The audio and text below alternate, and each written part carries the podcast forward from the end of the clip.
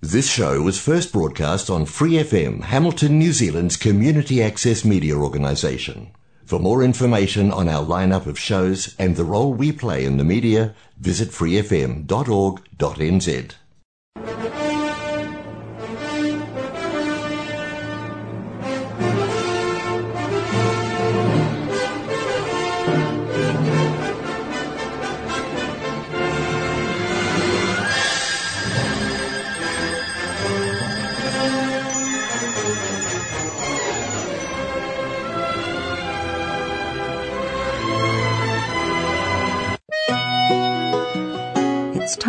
for Gospel and Scripture with Brother Len on Golden Guide.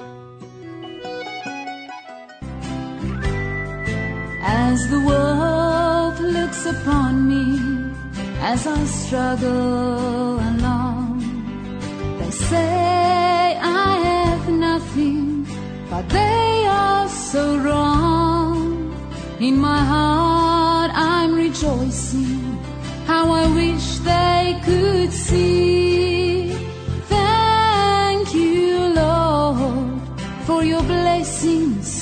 me.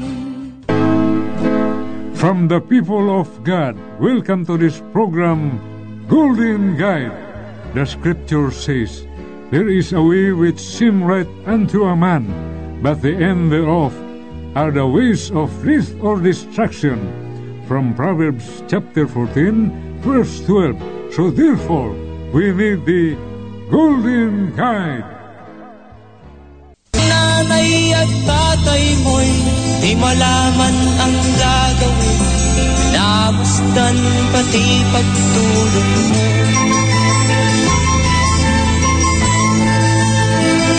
At sa gabi nagpupuyat ang iyong nanay Sa pagtimpla ng gatas mo. At sa umaga na may talong ka ng iyong amang tuwang-tuwa sa'yo.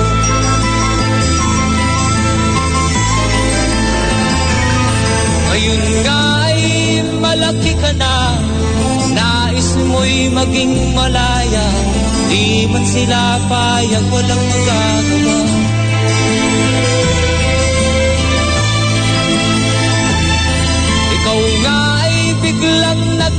Nagbago Naging matigas ang iyong ulo At ang payo nila'y sinuwan mo.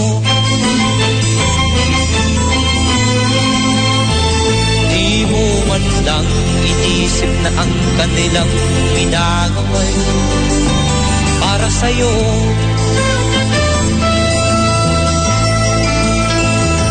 Kat ang nais mo'y masunod ang layaw mo Di mo sila pinapansin.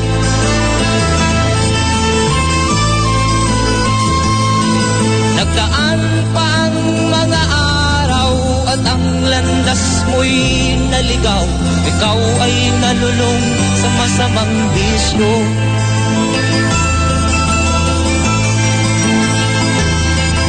At ang una mong nilapitan ang iyong inang lumuluha ang tanong anak, ba't ka nagkaganyan?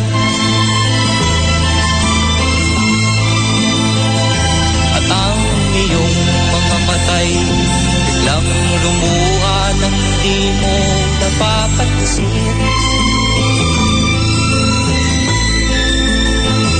Pagsisisiyag sa isip mo Nalaman mo Ika'y nagkamali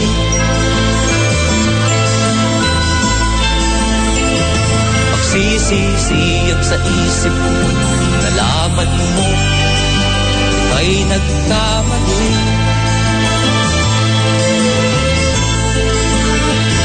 Pagsisisiyag sa isip mo Nalaman mo Ika'y nagkamali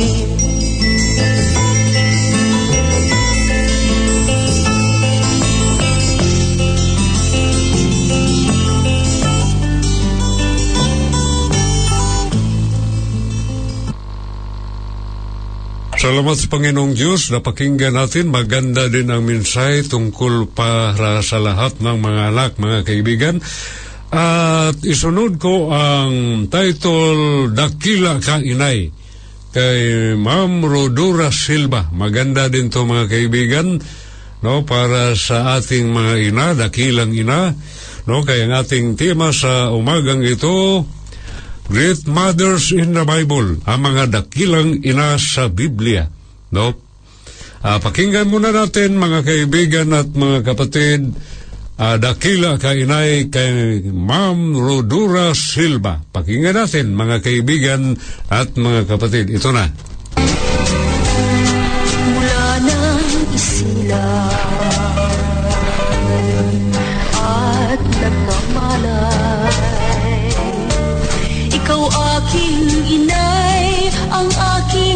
Gabay sa landas ng buhay.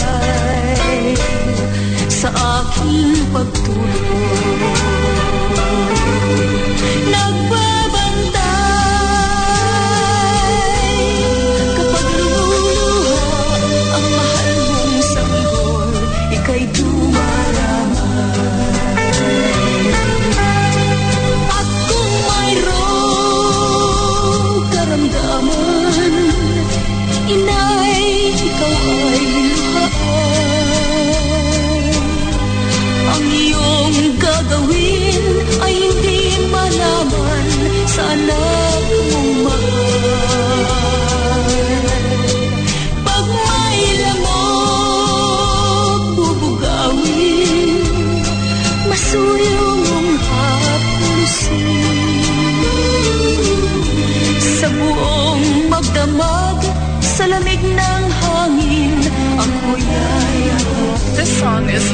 Wilbert's Hard to Find Music Library. ang isang asawa mga kasintahan kay daling hanapin sa balat ng lupa ay matatagpuan ngunit ang isang ina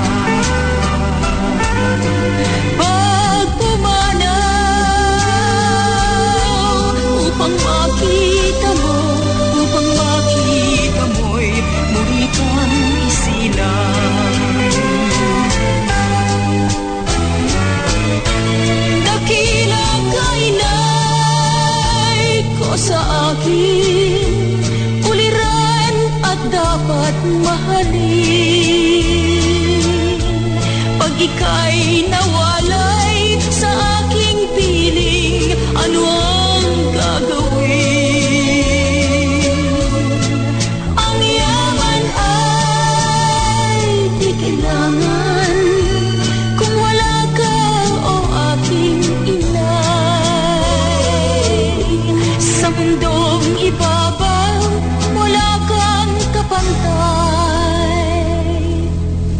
Dakila ka, inay.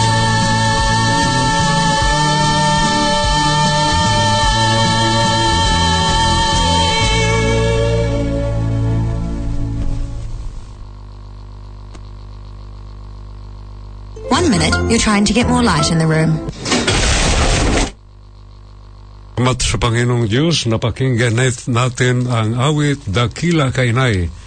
No, nagpupuga yun sa ating mga ina, mga kaibigan, at ang ating tema sa umagang ito, Great Mothers in the Bible. At basahin ko, hindi tayo magtagal kasi may ah, half hour lang tayo dito mga kaibigan. At basahin natin dito sa ah, First King. First King chapter 3 uh, verse 23 up to 28 no sa kabanatang tatlo sa talatang dalawamput tatlo hanggang dalawamput walo. Maganda to mga kaibigan tungkol to sa mga ina. No, basahin ko na lang sa ah, Tagalog no? Hindi na lang muna sa uh, Cebuano kasi medyo gipit na ang ating mga minuto, mga kaibigan at mga kapatid. At basahin natin.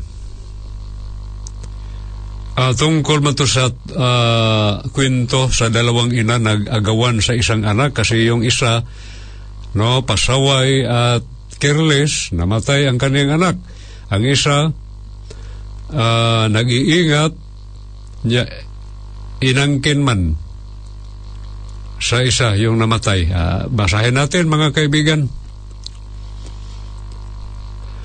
Ang isa'y nagsasabi, ang aking anak ay ang buhay at ang iyong anak ay ang patay. At ang isa'y nagsasabi, hindi, kundi ang iyong anak ay ang patay at ang aking anak ay buhay. At sinabi ng hari, dalhin ninyo ako ng isang tabak at sila'y nagdala ng isang tabak sa harap ng hari. At sinabi ng hari, hatiin ng dalawa ang buhay na bata at ibigay ang kalahati sa isa at isa at ang kalahati ay sa isa. Nang manggayoy nagsalita ang babae na ina ng buhay na, na bata sa hari sapagkat ang kaniyang pagmamahal ay nang niningas sa kaniyang anak. At sinabi niya, O Panginoon ko, ibigay mo sa kanya ang buhay na bata. At sa anumang paraay, huwag mong patayin. Ngunit, ang sabi ng isa, hindi, magiging akin sa iyo ni iyo man, hatiin siya.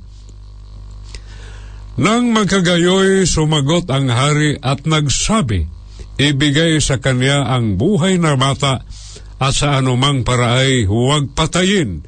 Siya ang ina niya. At nabalitaan ng buong Israel ang kahatulan na inahatol ng hari at sila'y nangatakot sa hari sapagkat kanilang nakita na ang karunungan ng Diyos ay nasa kanya upang gumawa ng kahatulan. Ah, magdasal naman tayo ulit mga kaibigan para sa ating mensahe. Magdasal tayo. Panginoong Diyos, salamat sa umagang ito. Salamat ang aming tema ngayon tungkol sa aming mga magulang, sa aming mahal na ina. Great Mothers in the Bible. Salamat Panginoong Diyos sa nabasa namin mayroong dalawang ina ang masama at ang mabuti puno sa pagmamahal o kabutihan sa kaniyang anak. Panginoong Diyos, salamat ang banal na Espiritu ang siyang magliwanag sa aming kisipan upang malaman namin at maintindihan namin ang iyong banal na salita. Sa umagang ito, wala po kaming magagawa kung wala yung tulong, tulungan niyo po kami. Ito akong nalangin, Ama, sa pangalan na yung bugtong nanak naming tagapagligtas, aming Panginoong Heso Kristo. Amen. Uh, mga kaibigan at mga kapatid, salamat sa Panginoong Diyos sa umagang ito, no? Salamat Napakinggan natin ang awit ni kay Sir Freddy Aguilar, anak. Kapag napakinggan natin ang ganda mga mensahe. No? Natutuwa ang ating mga magulang at lumaki na tayo, parang baliwala na lang natin sila. Pero hindi naman lahat. Kunti lang. O bihi, uh, mas marami pa ang nagpupugay at nagbigay ng karangalan at nagbigay ng respeto sa mga magulang. Mga kaibigan, itong kwento, no? Nabasa naman natin kung basahin natin ang buong kwento, maganda to.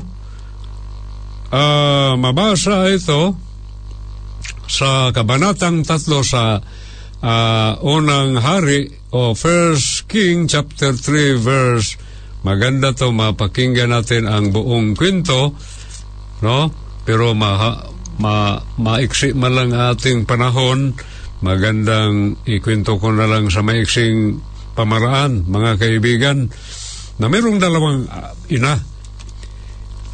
Ang isa, careless, namatay, na pagdidibay niya, hindi siya uh, hindi niya napansin, nalunod, nalunod ba? Yung nalunod. Hmm. Namatay, nalunod. Yung natsok sa sa gatas ng ina. Yung, yung, yung, yung isa, nag-iingat, ah, nabuhay. Ngayon, inangkin sa isa, mga kaibigan. Silang dalawa niya, hindi man sa alam ng hari, Haring Solomon, na binigyan ng karunungan ng Panginoong Diyos na siya ang kibali huwis sa panahon na yan na ang kaniyang utos o ang kaniyang paghahatol, yun ang sundin. Salamat sa Panginoong Diyos na binigyan siya ng karunungan na sino ba talaga sa kanila ang tunay na ina sa bata, mga kaibigan.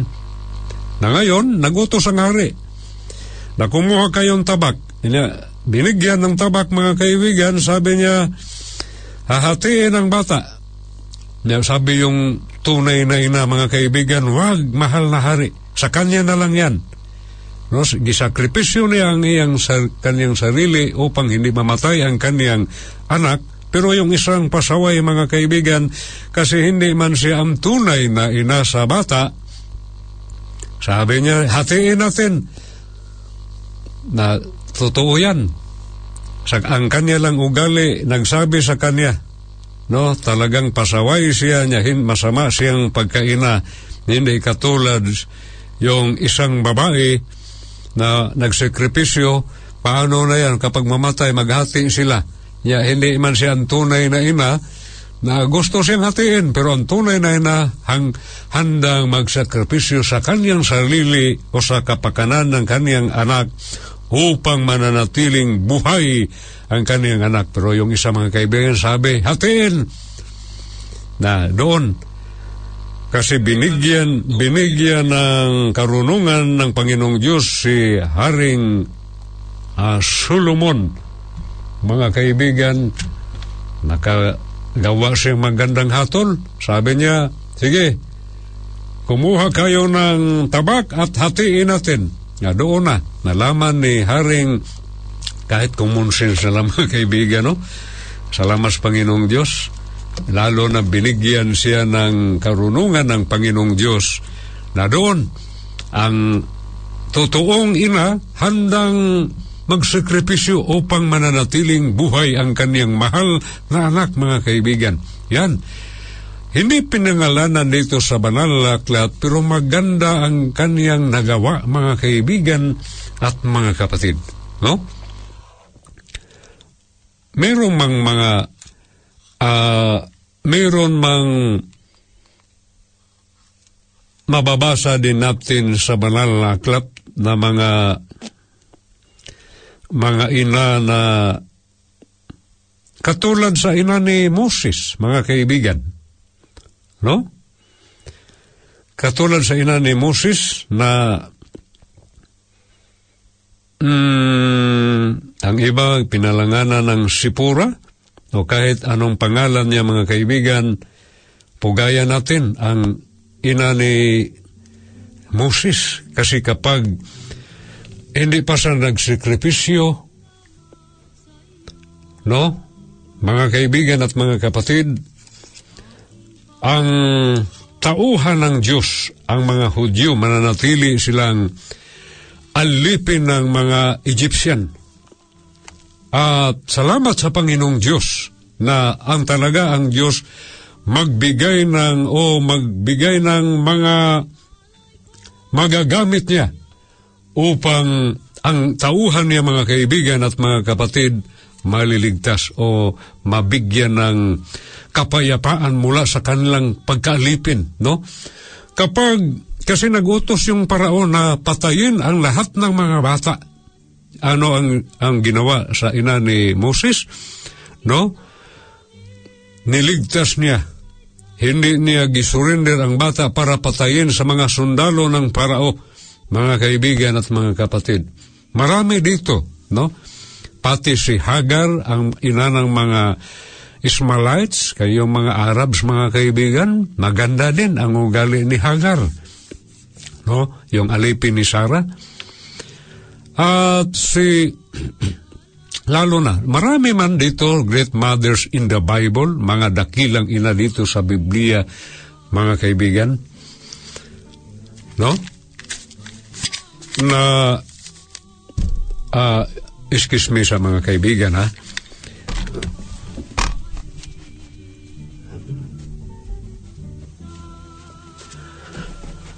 Salamat sa Panginoong Diyos no na yung sinabi natin maraming mga dakilang ina dito sa Biblia na hindi nabanggit ang mga pangalan no? Pero salamat sa Panginoong Diyos. Isa sa mga ina yung ina ng Panginoong Heso Kristo mga kaibigan. Si Herodes na naman sa kanyang kapanahunan nag-utos ng lahat sa kanyang mga kasundaluhan na patayin ang bata. Kasi meron siyang narinig mga kaibigan na maging hari ang bata na sinilang dito sa mundong ibabaw. Pero salamat sa Panginoong Diyos, no, ang ina ng ating Panginoong Hesus sa kanyang uh, pagkatao, anyong pagkatao o sa in his uh, mm, human nature, no? Not in his divine nature, but in his uh, human nature, his ma, uh, a human mother, no other than uh, Saint Mary. Ang kaniyang ina sa kaniyang pagkatao, ang ate, uh, si Santa Maria, mga kaibigan, isa sa mga dakilang mga ina na mabasa natin sa banal na aklat na nagbigay ding sakripisyo. No? Iniligtas ang bata. Lumaya sila sa lugar doon lahat ng mga, ka, mga bata, mga kaibigan, pinatay dahil narinig ni Herodes na mayroong isang batang isinilang na maging hari. Kay gusto lang siya siya ang hari. Salamat ta, no? na mayroong mga dakilang ina. Yung ina mo mga kaibigan, dakila din yun kahit hindi mabasa ang kanilang pangalan sa banal na aklat. Sila ang ginamit ng Panginoong Diyos upang lumaki tayo dito sa mundong ibabaw. No? Mayroong sinabi dito sa Isaiah sa ta, ka, kabanatang apat na put siyam sa talatang labin, uh, labin isa.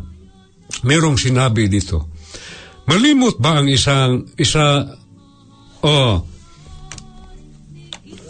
uh, hindi ko nahanda ang Tagalog. sa Isaya mm, sa Isaya kabanatang apat na putsiyam sa talatang labin lima. Basahin ko mga kaibigan, maganda to. Sabi dito, Malilimutan ba ng babae ang kanyang batang pasusuhin na siya hindi mahahabag sa anak ng kanyang bahay bata? Oo, malilimot sila, ngunit hindi kita malilimutan. Yan ang sinabi ng Panginoon Diyos, yung mga ina natin, maaring makalimot sila, pero bihira lang yung mga kaibigan. Talaga ang ina mga kaibigan, mababait at handang magsakripisyo sa kanilang mga anak upang tayo ay manatiling buhay dito sa mundong ibabaw upang makikita natin ang kagandahan ng nilikha ng Panginoong Diyos. No? Kung meron mang pasaway, ilalang, ilan lang sila mga kaibigan. Kung ang mga hayop na handang magsakripisyo sa kanilang mga anak, no? Meron akong nakita nga dear o is o usama na sa amin Bisaya ay Iwang Tagalog doon sila sa ilog. Hinabol ang kanyang anak, mga kaibigan, at siya din lumangoy, no? Lumangoy siya, hinarangan niya ang buhaya na patayin ang kanyang anak. Binigay ang kanyang anak buhay upang makatakas ang kanyang anak upang mananatiling buhay. Yan ang ang kadakilaan sa ating mga ina, mga kaibigan at mga kapatid. No, yung mga ina dito sa Biblia, salamat sa kanila, ina ni ni Moses na handa sa magsakripisyo kahit malaman siya nga hindi niya pina, uh, binigay ang kanyang anak apan siya mga kaibigan pina, uh, iniligtas si Moses at si Moses lumaki at siya ang ginamit ng Panginoong Diyos upang siya ay maging deliverer o tagapagligtas sa bayang Israel. Pati ang ating Panginoong Heso Kristo, salamat Santa Maria, ina ng Panginoong Hesus sa kaniyang taong anyo na ginamit siya upang merong tagapagligtas sa buong mundo, mga kaibigan, hindi lang sa bayang Israel. No, yung sabi ko, kung ang hayop na handang magsakripisyo, salamat. Pati yung kwento dito, yung isang ina, isakripisyo niya, binigay na lang niya kaysa hatiin patay. Mga kaibigan, yan makita ang tunay na pagmamahal sa lahat ng dakilang mga ina. Mga kaibigan at mga kapatid, gusto ng Panginoong Diyos na ikaw o tayong mga magulang, mahalin natin ang ating mga anak upang ang mga anak din, mga kaibigan, mahalin tayo at sila din mamahalin ang nilang mga anak. Mga kaibigan, malapit na matapos ang ating oras, magdasal tayo. Thank you, Lord. Panginoong Diyos, salamat sa banal na Espiritu ang siya magpaalala sa aking mga kaibigan at mga kapatid na mayroon kaming mapulot sa mensahe sa umagang ito. Wala po kaming magagawa, Ama, kung wala yung tulong. Tulungan niyo po kami. Ito aking dalangin sa pangalan na yung bugtong nanak na aming tagapagligtas, aming Panginoong Heso Kristo.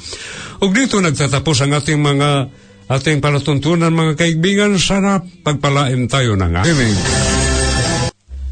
Mga kaibigan at mga kapatid, magandang umaga sa inyong lahat dito sa New Zealand o sa uh, anong sulok, uh, sa sulok, lahat ng sulok ng mundo. Na, nakabaluktot itong Tagalog natin mga kaibigan. Mga kaibigan o, at saka mga kaibigan ko sa Facebook, merong nagdiwang sa kanilang kaarawan, no? Happy birthday sa inyong lahat uh, ang ipatukar lang natin, natin sa oras na ito sa uh, gospel song lang mga kaibigan, no? Kahit nagdiwang kayo sa inyong karawan, uh, binabati ko kayong lahat. Sana pagpalain kayong lahat sa ating Panginoong Diyos nung yung nakalipas. Belated happy birthday. Uh, dumat, uh, dar, uh, uh, next week yung mga celebrants advance happy birthday. Ang gospel song natin mga kaibigan, ang pamagat ay We Will Serve the Lord. Pakinggan natin to mga kaibigan, maganda to.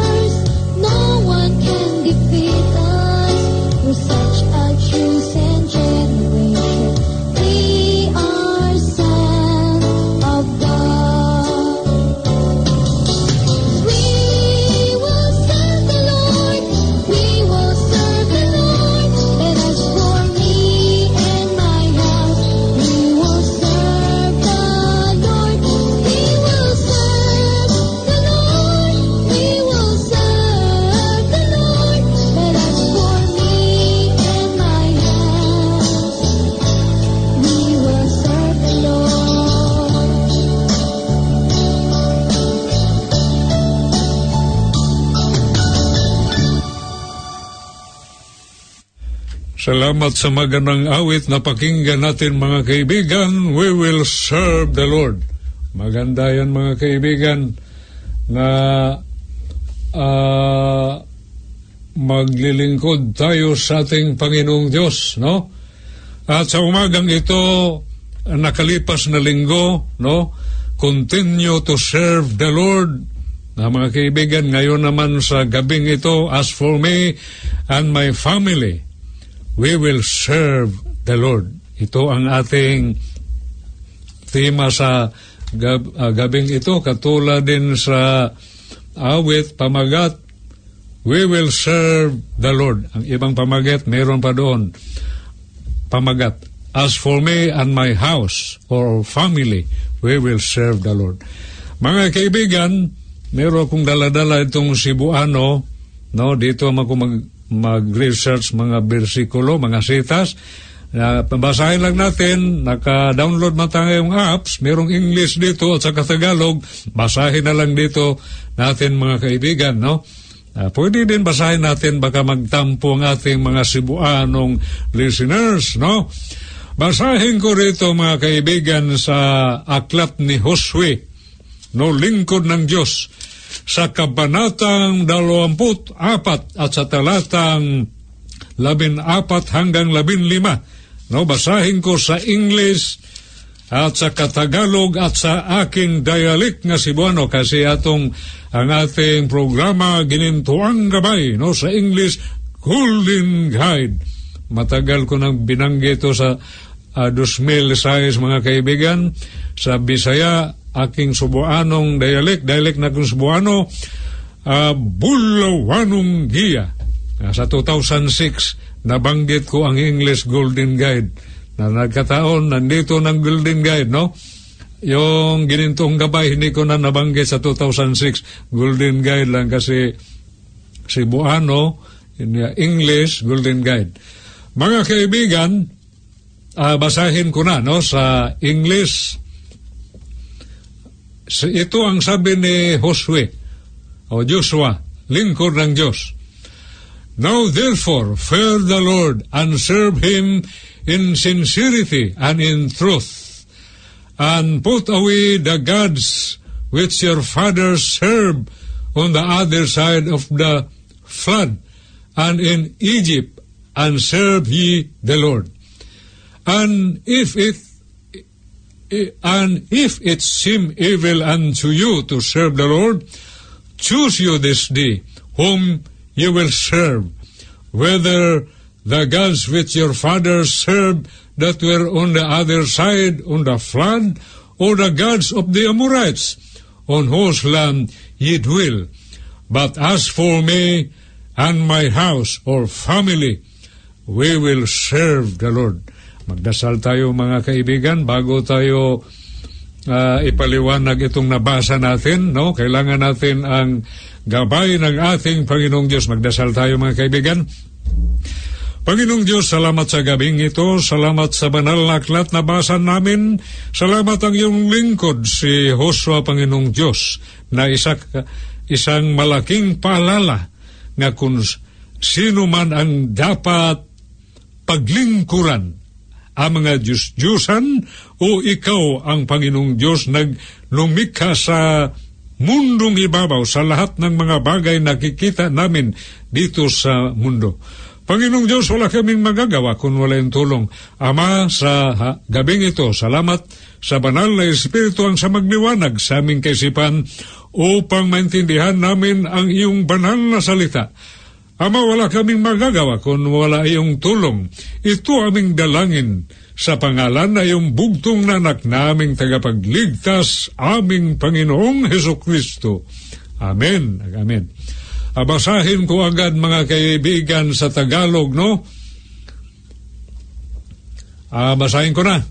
Inya, isali ko ng Cebuano kahit ilang, be, ah, meron ba tayong uh, 20 minutos, 23. Ngayon nga ay matakot kayo sa Panginoon at paglingkuran niyo siya sa, pag, sa pagtatapat at sa katotohanan at inyong alisin ang mga Diyos sa mga pinaglingkuran ng inyong mga magulang sa dako roon ng ilog at sa Kahipto at, ang, at inyong paglingkuran ang Panginoon. At kung inaakala ninyong masama na maglingkod sa Panginoon, Panginoon, ay piliin ninyo sa araw na ito kung sino ang inyong paglilingkuran kung ang mga Diyos ng inyong mga magulang na pinaglingkuran sa dako do, roon sa ilog o ang Diyos sa mga Amoriyo na ang lupain nila ay inyong tinatahanan. Ngunit sa ganang akin at ng aking sambahayan ay maglilingkod kami sa Panginoon. Maganda ito mga kaibigan no kahit ang mga tao paglingkuran nila mga Diyos-Diyosan uh, kapag ina al, nalaman mo ang katotohanan kahit sambahin pa nila kahit sino-sino lang pero sa atin nakalam sa is, katotohanan ang pagsambahin natin ang Panginoong Diyos na lumikha sa uh, mundong ibabaw sa uh, itong mundong uh, nandito tayo mga kaibigan. Uh, isa, isali ko na itong Cebuano mga kaibigan, no? Baka mayroong mga Cebuano, uh, mayroong naman kasi uh, post ko to live video sa Facebook, na marami akong kaibigan, kabang-anak, mga mahal sa buhay na mga Cebuano. Basahin ko sa Cebuano kay nindot no, magandang pakinggan dito kahit ang iba natin mga Tagalog hindi makaintindi, pero maganda din, meron din ilang, ilang salin na mapakinggan, no, Cebuano na salin mga kaibigan. Busa karon kadluki ninyo ang Ginoo og sa kinising kasing og sa kamatuuran alagaron ninyo siya. Og isalikway ang mga Diyos nga ginalagaran sa inyong mga amahan, sa unahan sa suba, og sa Ehipto, og mag-alagad kamo sa Ginoo. O kung dautan kaninyo ang pag-alagad sa Ginoo, magpili kamo nining adlaw kung kinsa ang inyong alagaron, kung ang mga Diyos bas nga gilagaran sa inyong amahan dito sa unahan sa suba, kuna mga Diyos ba sa mga murihanon kang kinsang nyo tagipuyan, inyong gipuyan, apan alang kanako og sa akong panimalay, mag-alagad kamis sa Ginoo. Salamat mga kaibigan, no? Ang ating tema sa gabing ito, no? As for me and my family, we will serve the Lord. Na mga kaibigan, ito si Josue mga kaibigan, no? Alam naman natin, namatay din si Moses, no? Hindi sila nakapasok sa uh, lupang pinangako ng Panginoong Diyos na doon sila makatira, no? Habang hindi pa sila nakapasok doon, ang nagpatuloy sa gawain, ang nagabay sa mga Israelita, ang bayang Israel o ang taho, ang tauhan ng Panginoong Diyos, mga Israelita, ang naggabay si kanila, ang nag-lead sa kanila, si Joshua, mga kaibigan, no? Na meron siyang tanong dito, kasi nakita din niya ang marami ding mga Israelita na hindi na naglilingkod sa Panginoong Diyos. Doon na sila nagsamba sa mga Diyos-Diyosan. No, sa katunayan, nabasa natin dito sa uh, talata mga kaibigan, no, nga sabi pa nagtanong siya, no, nagtanong si Josue magpili kayo nining adlaw na sa Cebuano dito tas Tagalog mga kaibigan na merong tanong dito si mm, tanong si Josue sa talatang labin lima dito. Ah, Tagalog na lang tayo mga kaibigan kasi baluktot pa itong English natin. Oh, baluktot ating Tagalog, crooked pa itong English, pero salamat lang sa Panginoong Diyos na ang aking mga sinasabi dito, dito mga kaibigan, uh, mensahe ito, salamat kayo na mayroong kahit baluktot pang Tagalog, no? Naglilingkod sa inyo na upang makabigay ng mensahe na kahit papaano, kahit baluktot pa ating Tagalog, no? Ah, basta ako naglilingkod tapat at wala akong hinahangad na anuman. Ang hinahangad ko lang na makalilingkod, makapaglingkuran ko kayo at naglilingkod din ako sa Panginoon. No, ginawa ka, ko ang kanyang kalooban, no? Wala man tayo magprograma dito upang makapera tayo. Meron naman tayong pera, nagtrabaho naman tayo, no? na ginawa natin tong programa nga hindi tayo mamiras mga tao, no? Na maliban lang, meron namang iba, ginawa nilang kalakalan, nasa akin mga kaibigan, ang gawain ito, no? Hindi gawing kalakalan mga kaibigan. Na dito, merong tanong dito mga kaibigan sa Tagalog na lang, no? At kung inaakala ninyong masama na maglingkod sa Panginoon, ay piliin ninyo sa araw na ito kung sino ang inyong paglilingkuran. Kung ang mga Diyos ba ng inyong mga bagulang na pinaglingkuran sa dako roon ng ilog o sa Diyos sa mga Amoriyo ng lupain nila ay inyong tinatahanan. Ito ang sinabi. Nagsum- nagtanong siya sa mga tao, no? Pero meron siyang sinabi dito, parang konklusyon ni uh, Huswa. Ngunit sa ganang, ngunit sa ganang akin at ang aking sangbahayan ay maglilingkod kami sa Panginoong Diyos.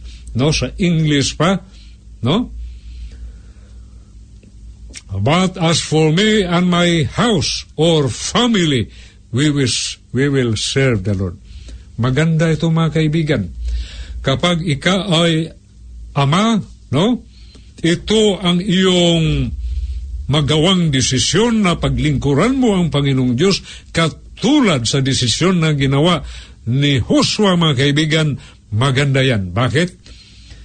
Hindi man maaari na ikaw lang ang maglilingkod, kundi kailangan ang buong pamilya, no? Gusto ka ba lang na ikaw lang ang maliligtas? Ikaw lang ang um, matutuwa ang Panginoong Diyos sa iyo? Na maaring kailangan din ang ating mga mahal sa buhay, ating asawa, mga anak, at ikaw kapag mayroong ka ng mga apo, no, akaya natin. No? Ating mga anak, akaya natin, mga mahal sa buhay, akaya natin, no? Gabayan natin na hindi lang tayo maglilingkod sa Panginoong Diyos, kundi lahat tayo, no? Mga kaibigan, kapag basahin natin ang Deuteronomio 4.9, no? Apat, kabanatang apat at sa talatang siyam, at sa kata, kabanatang sais, sa talatang limahang hanggat sais, tumalon sa ikapito hanggang ikasyam, mga kaibigan, kailangan magsipag ka, huwag kang magtamad-tamad, no? Kailangan ituro sa mga anak. Meron pang sinabi doon, kapag basahin mo itong Deuteronomio, ituro mo sa iyong mga anak at sa anak sa iyong mga anak. Ibig sabihin, mga po, na ako mga kaibigan, kapag may, meron man kong anak, mga anak, no?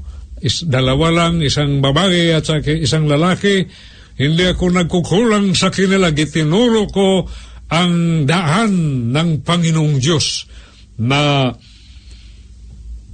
kailangan yan ang paglakaran nila. No? Tinuturo ko kasi alam ko ang banal na aklat na kailangan magsipag tayo na ituro sa ating mga anak at pag may pagkataon na ikaw ama, yung mga anak mo, meron ng mga anak, ibig sabihin, mga apo, magsipag ka din. Huwag kang magtamad-tamad. Baka isa sila maging mga masasamang tao balang araw. Pero kailangan ituro mo sa kanila, no? Kapag maging uh, masama. Man sila, basta ginawa mo yung tungkulin bilang grandfather sa iyong mga grand uh, grandchildren no? Mga kaibigan. Katulad din sa uh, proverbio kabanatang dalawampo sa, ta, sa talatang pito mapalad sila nga sumunod sa iyo no Sino bang mapalad sila? Yung mga anak mo, yung mga apo mo. Kapag sumunod sa iyo, nakikita ang iyong buhay na mayroon talagang pagbabago. Ikaw ang ilaw sa pamamahay o sa ating bahay, no, sa ating ating in our family. We are the light. No, let us our light shines before them so that they could see our good works and they could give comments and make comments, uh, positive, positive comments regarding your good works. So they, they could say, oh, really my grandfather or my father, really he is a servant of God. He is one of the followers of God. Yan ang masabi nila mga kaibigan, hindi negative. Itong grand father ko, itong lolo ko, itong lula ko, itong ama ko, napasawa ito, hindi lumakad sa tamang daan, palagi lang lumakad sa, uh, anong, ta, sa, anong uh, maling daan, no? Mga kaibigan, ito, merong mga sinasabi dito kahit sa malakyas pa, no? Kailangan merong makikita ba? Makikita mo kung sino yung hindi uh, nag, nililingkod sa Panginoong Diyos, no? O sino nagliling, uh, nag-serve sa Panginoong Diyos, kailangan malaman natin, no? Mga kaibigan. At dito sa Psalm uh, 112, magandang basahin to mga kaibigan, no? Uh, yung iba, binanggit ko na lang mga bersikulo na kasi maiksi na lang ating mga minuto, no, uh, pagsipagan natin itong isang asal mga kaibigan. Maganda din to ang mensa sa 112, sa uh, chapter 112, verse 2. Magandang sinasabi dito. Uh, basahin ko mga kaibigan, no? His seed shall be mightily upon earth, the generation of the upright shall be blessed. Ang kanyang binhi ano ng mga binhi, mga kaibigan? Seed. Ang ating mga descendants, mga anak. No? Ang kanyang binhi ay magiging magkapangyarihan sa lupa. No? Ano bang kapangyarihan sa ating mga anak kapag ituro natin ang tamang turo sa kanila na kailangan matakot sila sa Panginoong Diyos at magsil, pagsilbihan nila ang Panginoong Diyos o paglilingkuran nila, mag-serve sila sa Panginoong Diyos, maging, ano mga kaibigan, maging makapangyarihan sila. Anong kapangyarihan? Na iba sila sa mga taong nandito sa mundo. Kapag walang Panginoon ang kanilang kaisipan, sa ilang kanilang utak o sa ilang puso, wala silang kapangyarihan na iwasan at hindi gawin ang kasamaan. Pero kapag ang ating mga anak, no, tinuturo natin ang, sali, ang banal na salita ng Diyos, meron silang kapangyarihan. Ang ating mga anak at ating mga apo nga tinuruan natin sa banal na salita ng Panginoong Diyos. Meron silang kapangyarihan na mapigilan nila no sa ilang sarili ang kasamaan kasi nangimbabaw ang ang kapangyarihan ng Panginoong Diyos sa kanilang mga kaisipan o sa ilang puso. No? Tayong mga tao mayroon man kasamanin sa ating buhay. Pero kapag alam natin ang katotohanan, alam natin na tayo ang ilaw sa mundong ibabaw, no, pigilan natin yan. Kasi hindi na ugali sa mga anak ng Diyos. No? Hindi na ugali ang paggawa ng kasalanan, kundi ang ugali natin pigilan no? Ma- mapagpigil tayo. No? Hindi mangimbabaw ang tukso no? Ang mga yung mapigilan natin ang ang kapangyarihan ng Diablo mga kaibigan. Dahil sa kapangyarihan ng Panginoong Diyos dahil sa kapangyarihan ng salita ng Panginoong Diyos nandito na sa ating kasipan at dito na sa ating puso na yan ang mangimbabaw sa ating buhay. Yan ang mananaig. Mananaig ba? Yan ang mananalo sa ating buhay, hindi na ang kasamaan. Ngayon mga kaibigan, asa dito Romeo 6.12, maganda to. uh, Kapitulo 6 o chapter 6 verse uh, verse uh, chapter 6 verse 13 Uh, basahin natin ito mga kaibigan. No, ilang minuto na lang, meron na tayo. Ito ang sabi ng Panginoong Diyos, tinuturo din to sa mga lingkod ng Diyos, si Moses. No? Sabi niya, Thou shall fear the Lord thy God, and serve Him, and shall swear by His name. No, ikaw ay matakot sa Panginoon mong Diyos, at sa Kanya ay maglilingkod ka, at sa pamagitan lamang sa kanyang pangalan susumpa ka. No? May takot ka ba sa Panginoong Diyos na kapag wala kang takot sa Panginoong Diyos, lalo na yung mga anak, wal, hindi sila matakot sa Panginoong Diyos. Yung mga apo mo, wala silang takot sa Panginoong Diyos. Kasi pag nagsimula yan sa iyong buhay na wala ka talagang takot sa Panginoong Diyos, mga kaibigan, kailangan kang paglilingkuran no ang Panginoong Diyos na tapat mga kaibigan. Hindi nung merong mang mga pro, professing professing Christian but we are not professing Christian no? It is good we are a genuine real believers real Christians mga kaibigan mga kaibigan, marami pa mga bersikulo dito og natandaan nyo sa Mateo, mga kaibigan, no? Sa Mateo, kung natandaan nyo, yung tinukso ang Panginoong Diyos ng Diablo, di ba? Sabi niya, ibigay niya daw ang lahat ng mga mga ari-arian at ang mga karian ng Panginoong sa ating Panginoon, no? Kahit hindi siyang may-ari, pero inangkin bang ng Diablo, mga kaibigan, no? Ibigay daw sa kanya kapag magtira pa ang Panginoong Diyos at maglilingkod na, sa Diablo. Na, anong sabi ng Panginoong Diyos? Sa Mateo 4, chapter 4, verse 10, sabi ng Panginoong Diyos, no, nakasulat na. No, paglingkuran mo ang mag, o sambahin mo ang Panginoong Diyos at maglilingkod ka. Na, tama ba yung sinabi natin? No, ah, basahin natin para matama ito mga kaibigan. No? Ah, sabi ng Panginoong Diyos, nang magkagayoy sinabi sa kanya ni Jesus, Humayo ka, Satanas, sapagkat nasusulat sa Panginoon mong Diyos sa samba ka at siya lamang ang inyong paglilingkuran. Mga kaibigan, ikaw, tayo, no? Meron man tayong pamilya, meron tayong asawa, meron tayong mga anak, meron tayong mga kamag-anak. Kailangan, no?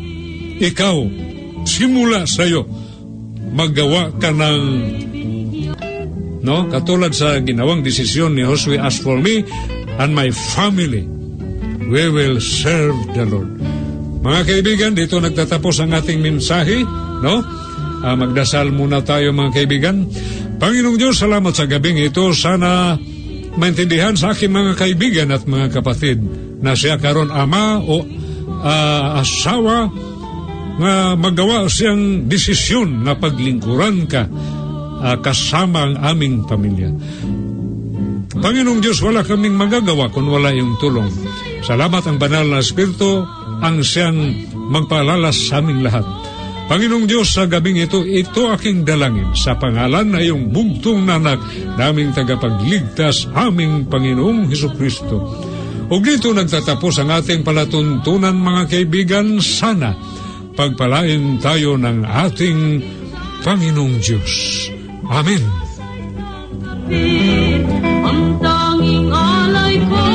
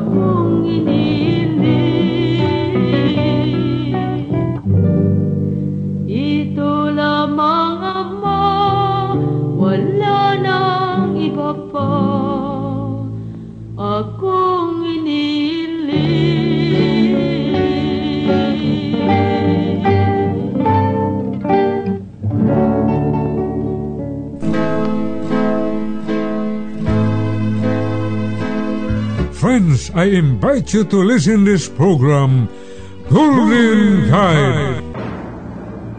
And the power of truth here on Free FM 89.0 with me, Brother Lynn Preacher, every Sunday at 6 until 7 o'clock in the evening.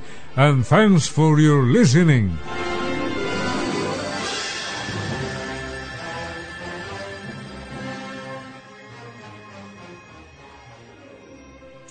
Episodes, use the accessmedia.nz app for iOS and Android devices, or subscribe to this podcast via Spotify, iHeartRadio, or Apple Podcasts. This Free FM podcast was brought to you with support from New Zealand On Air.